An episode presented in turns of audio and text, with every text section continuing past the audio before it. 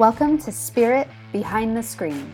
Each episode, your host, Marty McCurdy, deep dives on industry trends around high-reliability electronics and the supply chain in aerospace and defense. This is episode twenty-eight with Ivan Santana, Spirit's Director of Program Management, on resource planning and supply chain challenges.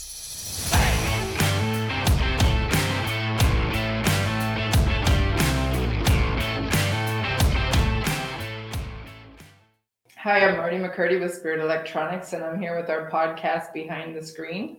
And I'm here today with Ivan Santana, one of my team members. Welcome to the podcast, Ivan. Thank you. Thank you for having me. Sure. Um, we'll try to keep this in English because I'm not bilingual like you, but uh, you can throw in any like uh, additional Spanish that you want there to help out our audience. So today uh, we want to talk about all of the issues with supply chain and what's happening with allocation, delays, price increases, uh, how it affects us personally in our business and just the program. So in a, in a broad stroke from your view, when did all of the, the impacts start happening from the time COVID hit to we're really feeling the effects of that? Yeah, you could see it when COVID hit, it just kind of exploded. A lot of issues with raw material being not available, and COVID expanding on top of that. So two years worth of delays, worth of issues. It's unprecedented. We never had things like this before. We might have seen a couple of glitches here and there where lead times pushed out, but nothing to this magnitude. Mm-hmm. I think back in uh, right around the time that the acquisition of Spirit happened for me, I think around twenty eighteen, we had a bit of a of a glitch with maybe some of the raw materials for passives and discretes, yeah. And it was a little bit painful, but the The pain on this allocation is going deep and wide.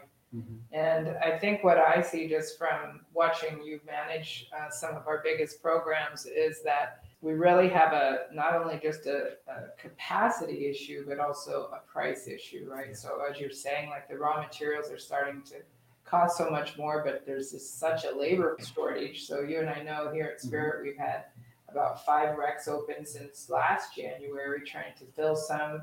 We fill it, but then the need just keeps growing, and we still have about five positions open. So for you, being director of our program management here, you need at least, you know, two more people in program management just to handle what you have on your plate right now. Yeah, uh, we're, we've been growing a lot here at Spirit, so the opportunities are humongous. We need more people. It's affecting us here, but you can see it affecting the whole nation. It's a problem we have, but it's a good problem we have, those champagne problems you like to talk That's about. That's what we call it, champagne yeah. problems, exactly. Well, I think one of the areas that you specialize in is supplier-managed inventory, called S M I.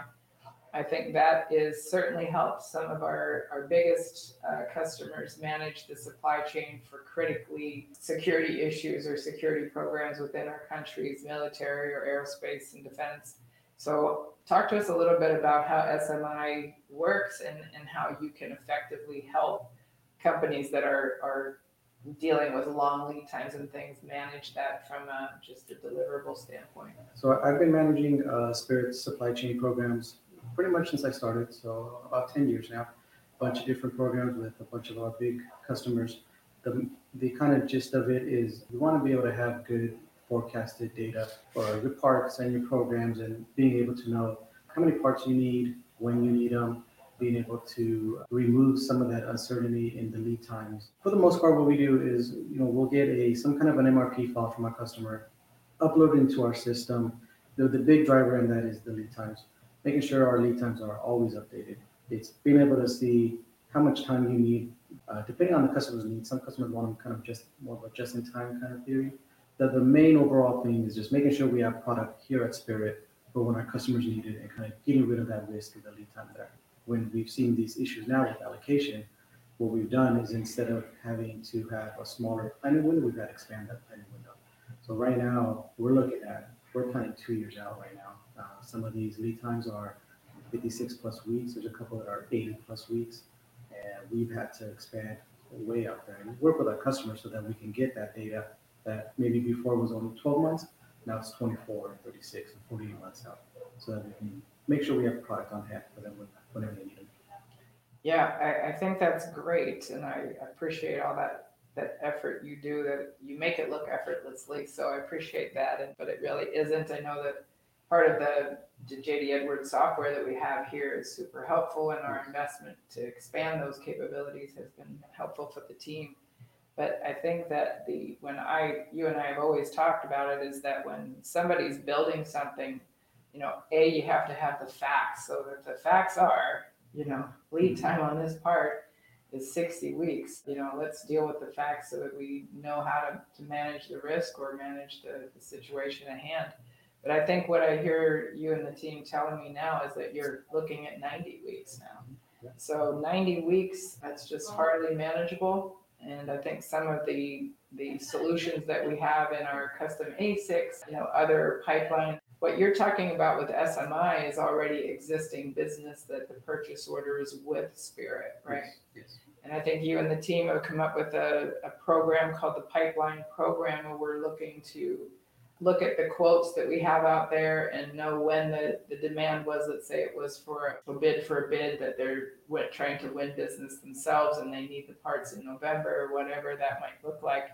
But just for us to take on tracking that for our customers so that this, you know, white glove service that we're trying to offer on the Pipeline Program is key, just to manage what's happening in the supply chain, because I look about six months out to a year out and I don't see the relief, right? So when, when we come into a backlog as heavy as we had this year, uh, at the close of the year, you can tell that next year is, is you know, going to be affected both by pulling in business like you're doing and also the backlog that keeps growing for us. So I think some of the long-term solutions, looked at it recently, but I know there's a, you know, a pretty hefty fifty billion dollars expansion bill that the government has laid out to try to help the, you know, small businesses, and especially in the semiconductor, bring it back to onshore. And one of our largest suppliers being T I, which is Texas Instruments. I know they have two new fabs being built out in Sherman, and obviously Xilinx, who uses T S M C, is expanding here into Arizona. I'm not sure if that will directly affect Xilinx or not, but it certainly can help, right, to increase capacity. So I guess the question really is, when I look at that, is how is Arizona going to handle it? Yeah. Yeah. You're a native, so, um, you know, how are we going to, where are we going to put all these people, and where are we going to find them? It's, it's a big change. It's never been like this before, but um, it's a good change. You know, we're, we're seeing a lot of growth here in Arizona, but good for the people of Arizona.